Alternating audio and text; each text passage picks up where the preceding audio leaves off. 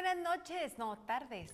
Tardes. Bienvenidos a NotizonaMX. No seas así, Alejandra. Es que la, la tecnología, usted lo sabe, la tecnología no tiene palabra. Y si a un botón se le antoja no querer hacer clic, ni aunque lo apachurres con toda la mano, ¿eh? No, a, la, a los botones de aquí les gusta lucirse y hacer sufrir al pobre ingeniero ah, Víctor, pero ya él, estamos... A él y a nosotros, oye, también que ya estábamos así de ya queremos salir, ya queremos saludarle, ya queremos que no nos estén enviando mensajes diciendo que se les hizo tarde.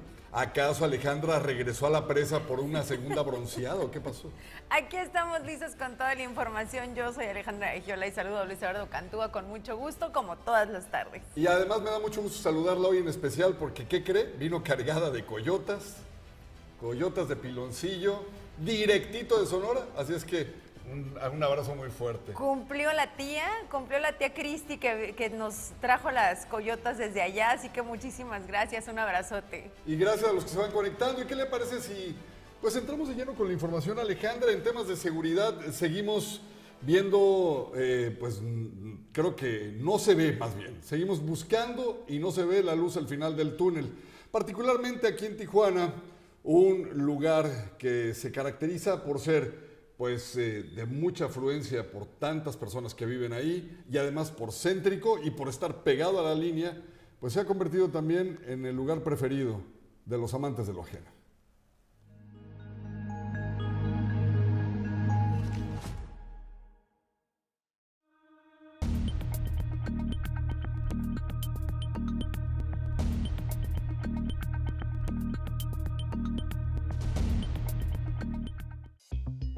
El temor de ser asaltado crece cada día entre los residentes del área de Infonavit Río, ya que señalan que en las últimas semanas se han presentado diversos asaltos por jóvenes que utilizan su bicicleta para llevar a cabo el robo. Por ello han tomado medidas como bardear su departamento cuando se encuentran en la planta baja y aún en la planta alta, y también colocar cámaras de seguridad. Sin embargo, estas también han sido robadas. No, no muy segura. No muy segura totalmente. Eh, de repente no pasa nada, de repente suceden asaltos, sobre todo ayer, antier creo que hubo asalto allá por la escuela. La preocupación aumenta, pues se tiene una escuela primaria a unos metros, por lo que también a las madres y padres de familia cada mañana les acompaña la preocupación de ser víctima de esta situación. Totalmente inseguro. Aquí estamos en zona de guerra, entre vecinos tenemos un chat, muchos tenemos cámaras, pero ya, por ejemplo, yo es la tercera cámara que pongo y que me roban. Entonces sí está muy difícil la situación. Es precisamente aquí, en la entrada, donde se hace la fila para entrar a la Sentry y la entrada a Infonavit del Río, la cual pues no cuenta con una puerta por donde dicen los vecinos, los residentes del lugar, entran los amantes de lo ajeno. No solamente les roban las cámaras de seguridad, como mencionamos, o algunos artículos, sino que también roban las baterías de los vehículos, dañan los vehículos, les rompen los vidrios y se llevan algunas partes. Mientras que los vecinos mencionan que se han llevado hasta sus motocicletas del conjunto habitacional.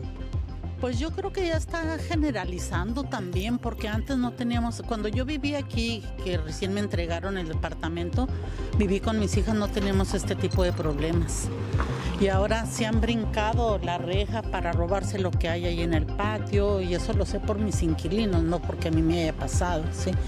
Pero yo creo que sí, ya está inseguro, yo pienso que necesitamos vigilancia. Diversos residentes señalaron que no consideran segura el área y que los patrullajes son menos constantes.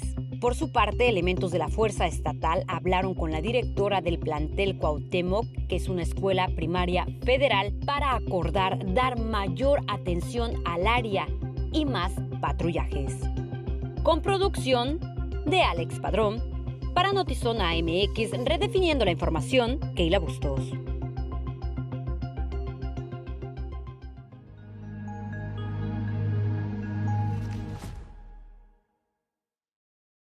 Finalmente, una utilidad sí están teniendo las cámaras de vigilancia en la ciudad, lo que antes no veíamos, ¿no? Porque siempre era esa no servía o esa no funcionaba, justo en ese momento no estaba prendida Y hemos visto en gran parte de los robos que se han registrado en las últimas semanas en Tijuana que sí hay una imagen de una cámara de vigilancia que está colocada en esa zona, ¿no? La, el modus operandi reciente ha sido en una bicicleta, como sucedió en, con una madre de familia, como sucedió también en la colonia Lomas de Agua Caliente, uh-huh. eh, pero bueno, de eso a que realmente se detengan los responsables y se logre desarticular a las bandas, esa es la tarea que tiene todavía la autoridad. Valdría la pena a lo mejor buscar cómo inhibir el delito eh, en varios de los fraccionamientos, anunciando precisamente que hay cámaras de vigilancia y que todo se está videograbando, conectado, porque incluso...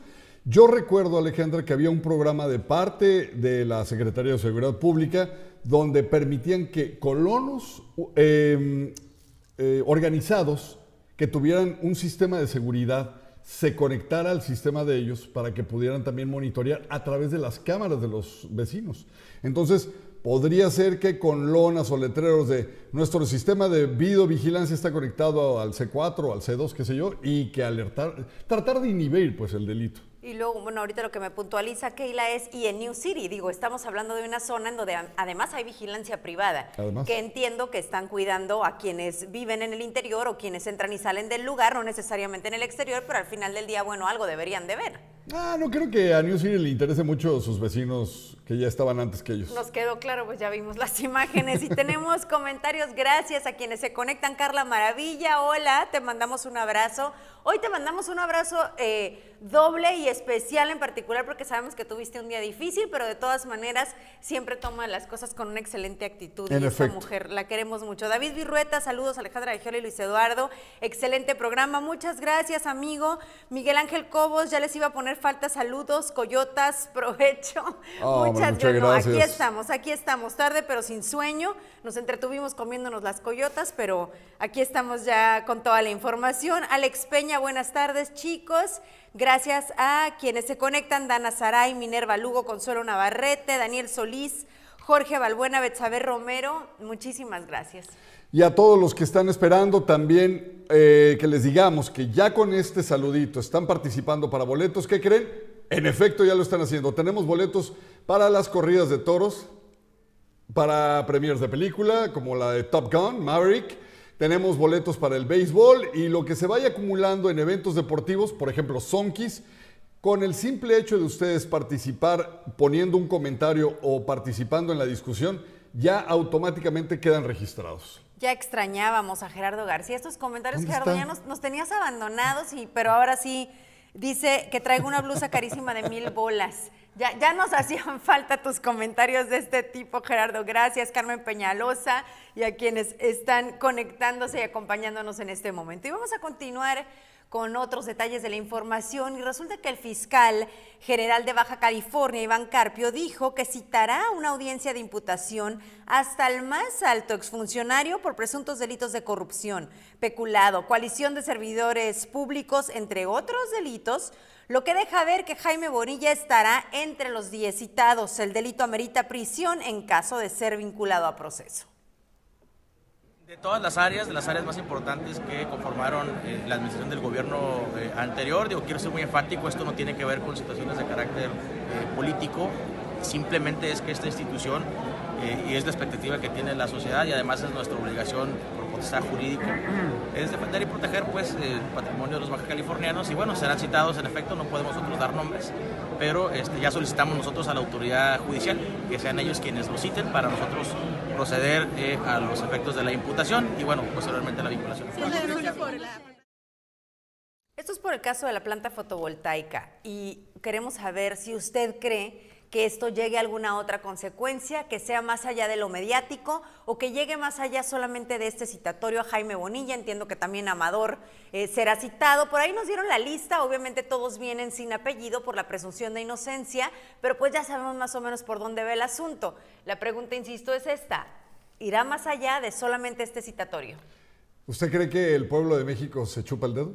¿Usted cree que además de decir los citaremos a comparecer, pasará de eso? Yo, la verdad, honestamente, y con todo el respeto de quienes encabezan los temas de impartición de justicia, dudo muchísimo que uno de los amigos más cercanos, que además ha enarbolado de años su amistad y el gusto por el béisbol, como en este caso, Bonilla con Andrés Manuel López Obrador, el presidente de la República, eh, ve hasta de lejos la cárcel. O sea, el no. gobernador de los reveses legislativos, porque ah, qué mal le fue cuando se trató de tribunales a ese señor, porque en su intento de extender su periodo por cinco años, pues le dijeron, fíjese que siempre no, son solo dos. Después, en su intento de regresar al Senado, le dicen, pues fíjese que no, porque estaba ostentando dos cargos públicos al mismo tiempo y no se puede.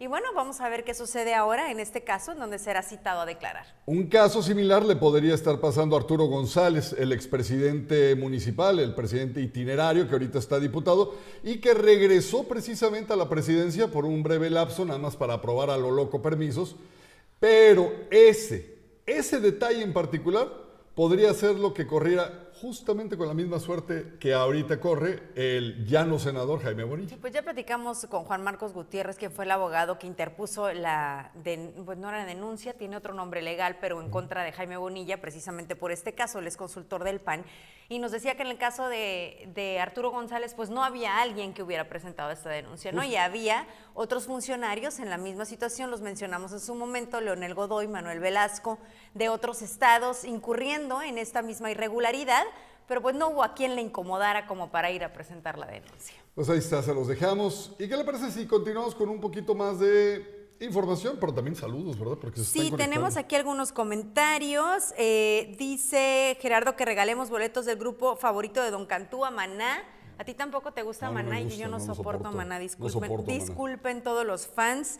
Dice Octavio Hernández, buenas tardes, día difícil para los que escuchamos A M, hoy no salió, sí caray, qué bueno que mencionas esto, no salió al aire la estación de Radio Cadena Baja California, ni sus hermanos ochocientos A M, ni la More F M, tengo miedo de que los tentáculos de Bonilla Network lleguen a Grupo Cadena, ojalá no sea así, imagínense casi siete estaciones con la misma programación, ojalá no sea, saludos. El, el, Muy, el, qué tristeza, Octavio, yo lo mencionaba hoy en Twitter, yo tuve la oportunidad de, de, de trabajar en C B C Radio, mi primera oportunidad en radio, mi primera experiencia en radio que fue maravillosa, que fue el programa Contexto con Pablo Arragán, que hoy se convirtió en Zona Contexto, y me da mucha tristeza porque había gente que tenía una vida ahí, More F M, que se rescató después de estar en pausa, y pues entiendo que precisamente era para que no llegara a, a, a manos de Bonilla. Tengo entendido que ahorita lo que están sufriendo ellos es una especie de pausa, castigo, por el incumplimiento en acuerdos sindicales.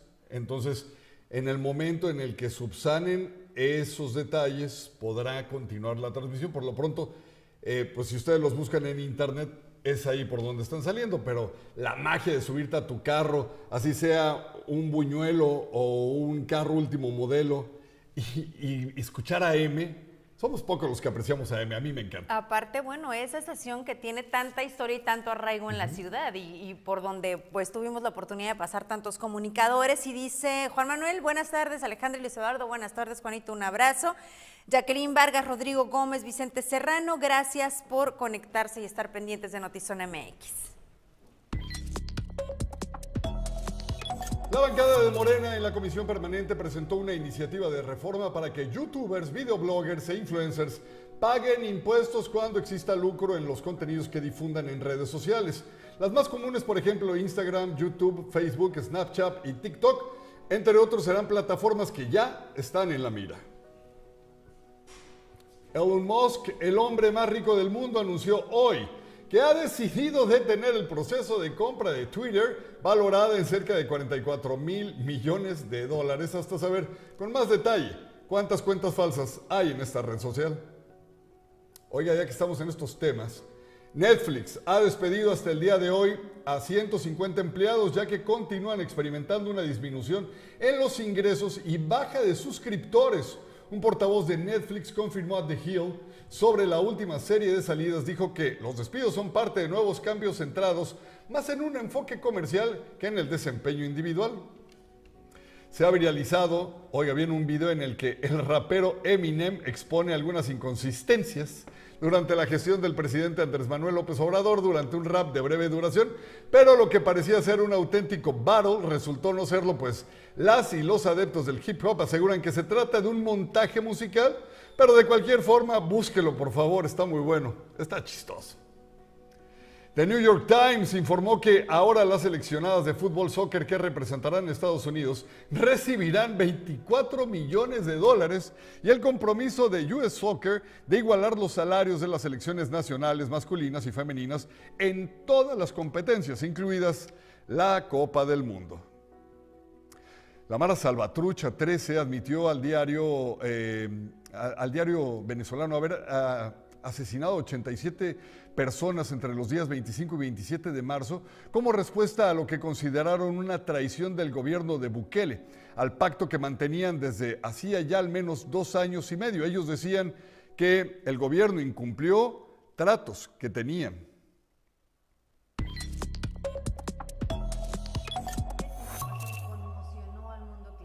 Y a todos aquellos que habían sido apoyados por este sacerdote, ya que ayer en Tecate se registró un doble homicidio y una de las víctimas fue el padre José Guadalupe Rivas Saldaña, quien fue asesinado junto a otro hombre en la residencia del complejo Hacienda Santa Verónica. El padre era titular de la Casa Migrante en Tecate y estaba desaparecido desde el domingo. Sus compañeros de la iglesia San Judas Tadeo supieron de él por última vez ese día y el fiscal general Iván Carpio también habló de eso al terminar la mañanera. Localizarle encuentran sin vida a dos personas, eh, aparentemente con golpes producidos por eh, golpes contusos. Entonces este, eh, el rostro de uno de ellos está reconocible a simple vista, por eso la razón de lo que comentaba en mi respuesta anterior. Fíjense que ciudadanos están haciendo todo lo posible por convertirse no solo en buenos vecinos, pero también en buenos anfitriones.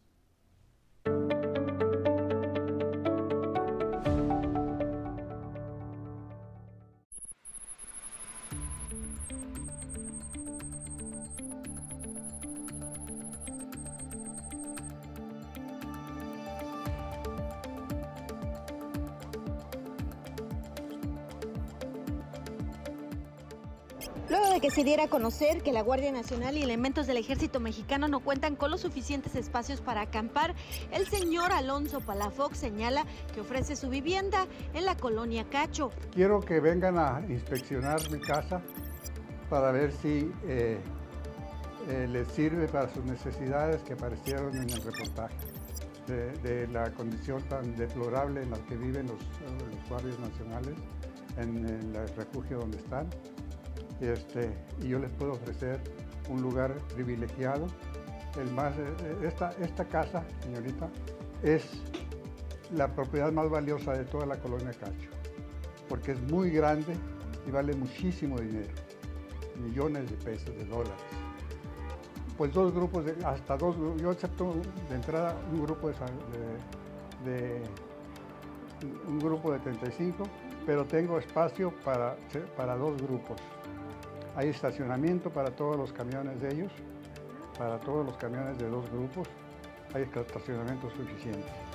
Luego de que Zona M X dio la noticia que diferentes lugares donde acampa la Guardia Nacional y elementos del Ejército se ha disminuido la violencia, el señor Alonso Palafox señala que ha sido víctima en varias ocasiones de asalto dentro de la vivienda. Por su reportaje me enteré. Y entonces yo brinqué de gusto, dije, yo fui a la presidencia municipal a hablar con la presidenta municipal. No me dejaron hablar con ella, pero hablé con el secretario privado.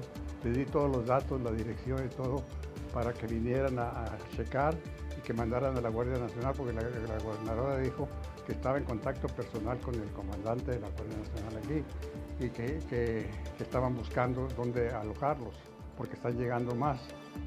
Esta es la vivienda que se quiere prestar a la Guardia Nacional. Señala a los ciudadanos que se sienten más seguros con elementos en este lugar, y es que está en una zona estratégica, entre el conocido Boulevard Aguacaliente y la calle Brasil de la colonia Cacho, lugar donde ha aumentado la incidencia delictiva.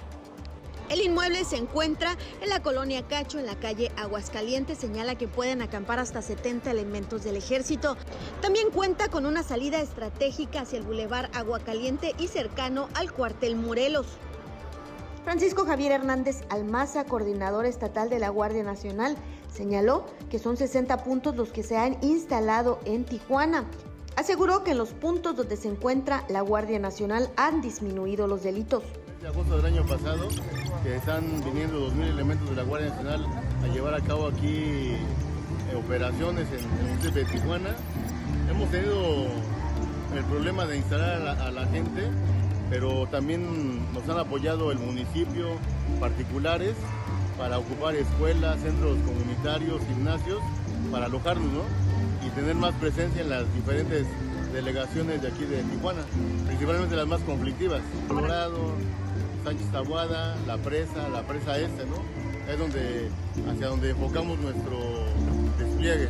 Bueno, tenemos aproximadamente sesenta puntos que estamos ocupando en todo, en todo el municipio, ¿no? Pues las estadísticas así lo, lo, lo han marcado, han ido a la baja, hemos tenido el contacto con la población y hemos tenido, creo que, buena aceptación.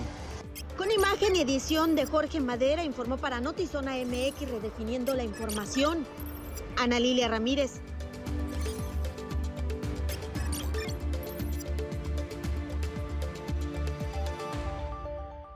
Y a fin de cuentas, los vecinos entrándole a buscar eh, en dónde puedan estar dignamente, imagínate, los elementos de la Guardia Nacional, porque el gobierno federal pues los envió a su suerte, como ya vimos, ¿no? No hay espacio suficiente en el Cuartel Morelos, estaban prácticamente hacinados, de ahí empiezan a buscar los generales, apoyo, los empresarios le entran, el ayuntamiento le entra también a, la, a ayudar eh, cuando... Las cámaras. Definitivamente necesitamos la ayuda de la Guardia Nacional, pero eh, sigue pareciéndonos increíble, aunque sabemos que ha sido un tema que desde que llegaron los primeros no hemos soltado, pero no nos podemos dejar de sorprender. Fíjate cuántos lenguajes maneja el gobierno federal que están todos mal. Primero, pues que no atenten contra la vida de los delincuentes. Segundo, que no hay por qué atacar violencia con violencia, pero sí con abrazos o, lo dijo el presidente, acusarlos con sus mamás. Sé que era irónico, pero a la postre vimos que ese mensaje de acusarlos con su mamá no estaba fuera del renglón de lo que hasta ahorita ha sido su tema en, en materia de seguridad. Es primero eh, ver la manera de conciliar con ellos, de platicar, de saludar a las mamás de los grandes capos. Pero luego, encima de todo esto, mandar a los soldados de albañiles a construir sus obras. Y luego, encima de todo, cuando se trata en materia de seguridad, los mandas a un lugar que está rojo de caliente y no les das las herramientas para que puedan tener una vida digna en el lugar al que los mandaste ahora sí a vigilar. Me llama poderosamente la atención el mensaje que se le envía a los elementos. Yo te estoy mandando para que tú des tu vida por la seguridad de los ciudadanos, pero yo no soy capaz ni siquiera de darte un lugar digno en donde dormir, en donde bañarte, un baño. Entonces, creo que es complejo estar exigiendo honestidad y estar exigiendo eficiencia cuando el mensaje tan claro del gobierno federal hacia sus elementos es que no hay el menor cuidado ni siquiera humano. ¿Sabes qué es lo que pasa también, Alejandra? Que ninguno de los que están con corbatita, de cuellito blanco, que se mueven en grandes suburbans, que van a desayunos, comiditas, cenas ricas, to- todos esos, como el presidente del partido, como el presidente de la Cámara de, de Morena, como todos los que están en el poder, jamás se han puesto un uniforme y han salido a patrullar una sola maldita vez en su vida. No saben lo que cuesta cargar un chaleco antibalas, no saben lo que es eh, cargar un arma de ese peso, de ese calibre, los cascos. Frío en la parte de atrás de las camionetas patrullando trece, quince, dieciséis horas, no lo saben. Por eso a ellos les da exactamente lo mismo. Bueno, y nosotros tampoco lo sabemos. Aún así el sentido común nos da para pensar que hay un trato humano que se le debe de dar a la gente, que, que tú sí duermes en un lugar seguro, que tú sí te puedes bañar en un lugar cómodo y que esas necesidades las tiene toda la gente. Ahora agrégale todo lo que mencionabas, ¿no? Uh-huh. Estas necesidades adicionales que tienen ellos cuando les estás pidiendo que salvaguarden tu vida. Así es. Tenemos algunos comentarios. Dice Gerardo García que qué opinamos del bloqueo que van a hacer los taxistas mañana en el dos mil y uh. la carretera libre Tecate, va a estar de locos el tráfico, eso se lo adelantamos desde ahorita y por supuesto lo que vamos a hacer mañana es conocer las exigencias y sobre todo la respuesta por parte de la autoridad en este sentido.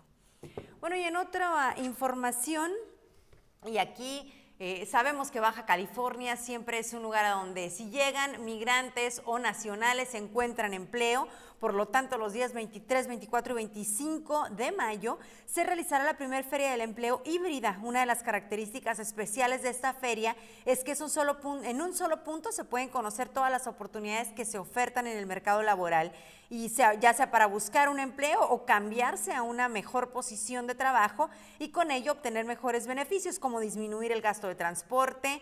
O, eh, y en este sentido habló el secretario de Desarrollo Económico, Alejandro Mungaray.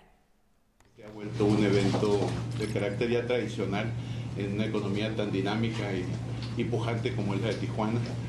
Eh, habrá que decir que eh, el evento está transitando Gracias. desde una, un formato tradicional donde era prácticamente el encuentro entre quienes buscaban y quienes ofrecían empleos a un, eh, a un encuentro donde ahora está no solamente la dimensión de crear y buscar empleos, sino también de buscar mejorar en los empleos que, que ya se tienen. Y esto tiene que ver porque desde hace algunos años y en un marco muy contrastante como es el de Tijuana, pues eh, gozamos de una tasa de desempleo muy baja.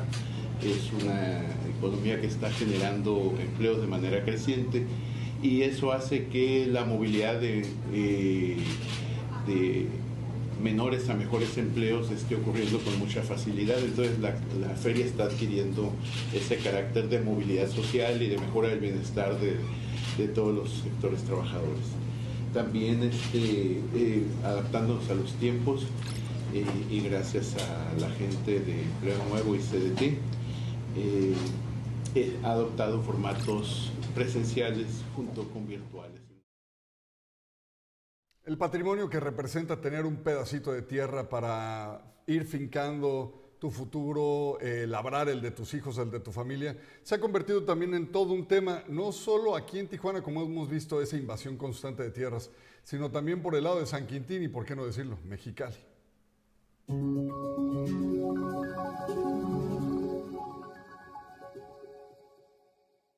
San Felipe ya es el séptimo municipio de Baja California desde el primero de enero, pero no termina de completarse, toda vez que el Ayuntamiento de Mexicali le tiene retenido algunos bienes. Tenemos ya diez meses esperando la entrega de la recepción del municipio de Mexicali al municipio de San Felipe. La fecha límite de entrega era hasta el treinta y uno de diciembre del año dos mil veintiuno y de manera respetuosa hemos sabido esperar, hemos sabido tolerar, porque debemos de guardar pues, la buena comunicación. En sesión de Cabildo no se alcanzó la mayoría, que eran doce votos, para aprobar el traspaso de bienes, entre ellos varios previos, y esto fue lo que se reprochó desde el Congreso del Estado. Una desincorporación no es una desincorporación, más ni siquiera deberían de estarlo votando. Deberían sentarse en una mesa de un lado la, los encargados de la entrega por parte de Mexicali y del otro lado los, los encargados de la recepción por parte del nuevo municipio con presencia de sus sindicaturas y empezar a entregar en esa mesa las cosas, no que el Cabildo se ponga a decidir. Quienes votaron en contra de este acuerdo de traspaso de bienes argumentan omisiones y falta de información en este proceso. Mira, esencialmente el tema de la desincorporación de los predios no trae expedientes integrados, no traes un antecedente de propiedad, no traes un avalúo, todos estos requisitos vienen reglamentados en el reglamento de bienes del, del patrimonio municipal, ¿sí? Entonces, al momento de que se incumple, evidentemente se está violentando la reglamentación. Pero ya se hablan de consecuencias legales para los miembros del Cabildo que están dilatando este proceso. Eh, inclusive, la ley de entrega y recepción marca un esquema de responsabilidades. Y ojalá, dicen que lo van a volver a someter a votación, lo vuelvo a decir, no entiendo por qué lo están votando. Este, el, el asunto es de que quien esté obstaculizando esto, sea con su voto, sea con su abstención, o sea con opiniones equivocadas, están incurriendo en responsabilidades. La presidenta municipal, Norma Bustamante, asegura que van a buscar una salida favorable a este conflicto. Ya hablan de dos vías. Estaba esa vía, pero nosotros quisimos dar esa certeza jurídica para que el año que entra o los años que sigan, eh, que, se, que se hable o que se cuestione sobre la, esta transferencia a San Felipe, pues haya estado avalada por un cabildo. Sin embargo, eh, perdón, eh, sin embargo, el día de hoy analizaremos las dos posibilidades, que estamos en eso, la sensibilización de los, de los regidores de oposición o, eh, el, o la vía que nos indicó. Con producción de Lordan García para Notizona M X, Redefiniendo la noticia, José Manuel Yepes.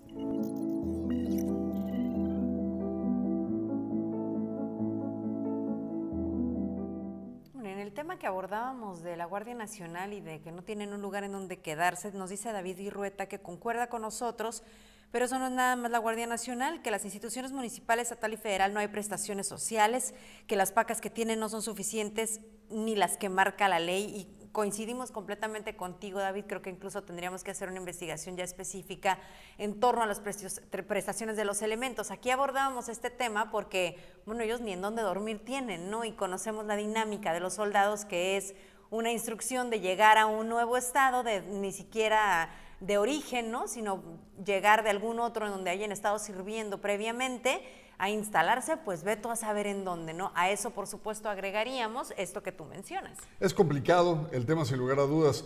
Creo que tanto el municipio como el estado y las cámaras buscan, oh, para su beneficio, claro, el aprovechar que están mandando a personal capacitado en materia de seguridad.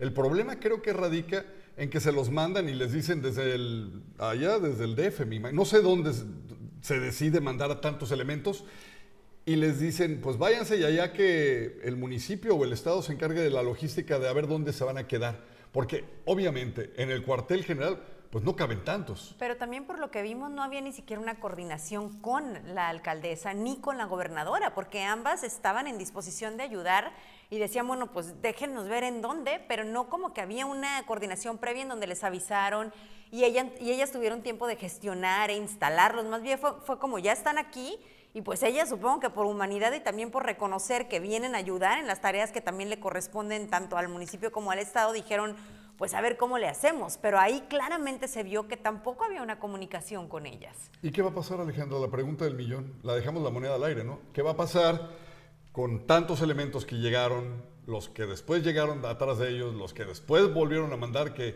iban llegando en remesas de doscientos, luego cuatrocientos, y al final los tenemos... Los primeros fueron dos mil y era el, el, el momento más complejo. Y al final tenemos los que ya estaban, los que llegaron, los que más o menos acomodaron ahí en el cuartel y los que ahora están los vecinos tratando de recibir. Y tenemos aquí algunos comentarios. Gerardo García, me encanta la manera de dar las noticias, son el dinámico de las noticias. Muchas, Muchas gracias. gracias, de verdad. Eh, dice, ah, saludos mis guapuras, espero les gusten las coyotas, justo con eso abrimos el noti, empezamos tarde, no crean que porque al Inge se le fue un botón, empezamos tarde porque estábamos comiendo coyotas. Sí, la verdad que sí. Qué pena. Bueno. Oiga, rápido, queremos invitarlo. Este viernes tenemos tribuna en tu colonia. Nos vamos a ir a la colonia Anexa Niños Héroes, aquí en Tijuana, a partir de las diez de la mañana. Esté usted o no esté, vamos a arrancar. Más vale que esté usted, por favor. Ándale, qué exigencia. Molino del Rey trescientos cinco, Anexa Niños Héroes. Ahí lo esperamos, tribuna en tu colonia. Y con muchísimo gusto escuchamos Eh, sus comentarios, sus exigencias y cualquier mensaje que requiera enviarle a través de esta plataforma a la autoridad. Digo, ya si nos está invitando a que seamos parte de los problemas de su colonia, mínimo, por favor, dos cosas. Déjenos pasar a su baño y recíbanos con un café de la olla. ¿Tú lo quieres con piloncillo? Uy, o ya pensé que hasta desayuno va a pedir este señor, no es cierto, burritos, no le crean. Dos burritos para ella de machaca, uno para mí con huevo, por favor, no samalita, y ya. No le bueno. creas, solamente acompáñenos, ya sea ahí en la dirección que le acabábamos de dar o sintonizando Zona M X a las diez de la mañana. ¿Por qué les dices que no? Si sí queremos ir a desayunar ahí con la gente. Vamos nos... a ir a trabajar, no vamos a ir y a desayunar. Y de paso vamos a comer de gorra. Sí. Ay, Luis Eduardo. Oiga, queremos antes de irnos dejarle un grato sabor de boca y pues a ver si lo disfruta. Ve usted.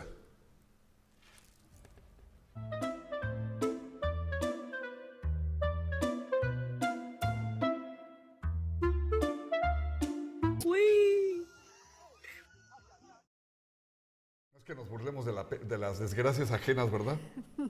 No, o sea, no lo vea así. ¿No te dio risa? Es que no es como que la pena de, de otros nos produce risa. Pero mire, la señora iba bien distraída. Bien distraída, señora. Vea usted. A ver, por aquí. No, ya. Qué pena.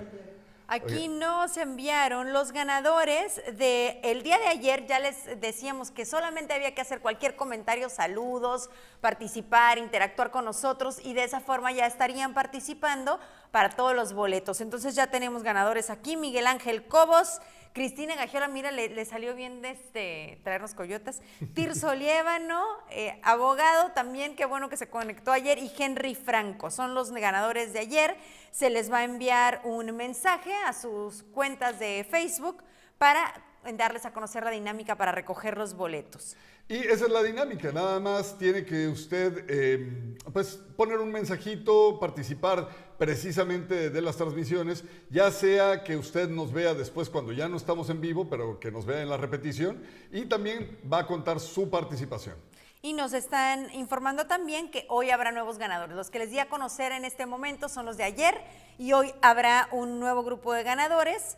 Eh, a todas las personas que comentaron el día de hoy, les insistimos que ya estarán participando, y preguntan aquí que si vas a dar autógrafos el viernes. Eh, nada más de a uno por persona, porque luego por cinco míos piden uno de Pablo Arragán y no me gusta eso. No, deja tú, pues Pablo Barragán ni siquiera va a estar ahí. Sí, por eso, entonces agarran cinco míos y lo canjean por uno de Barragán y eso me da coraje, oiga.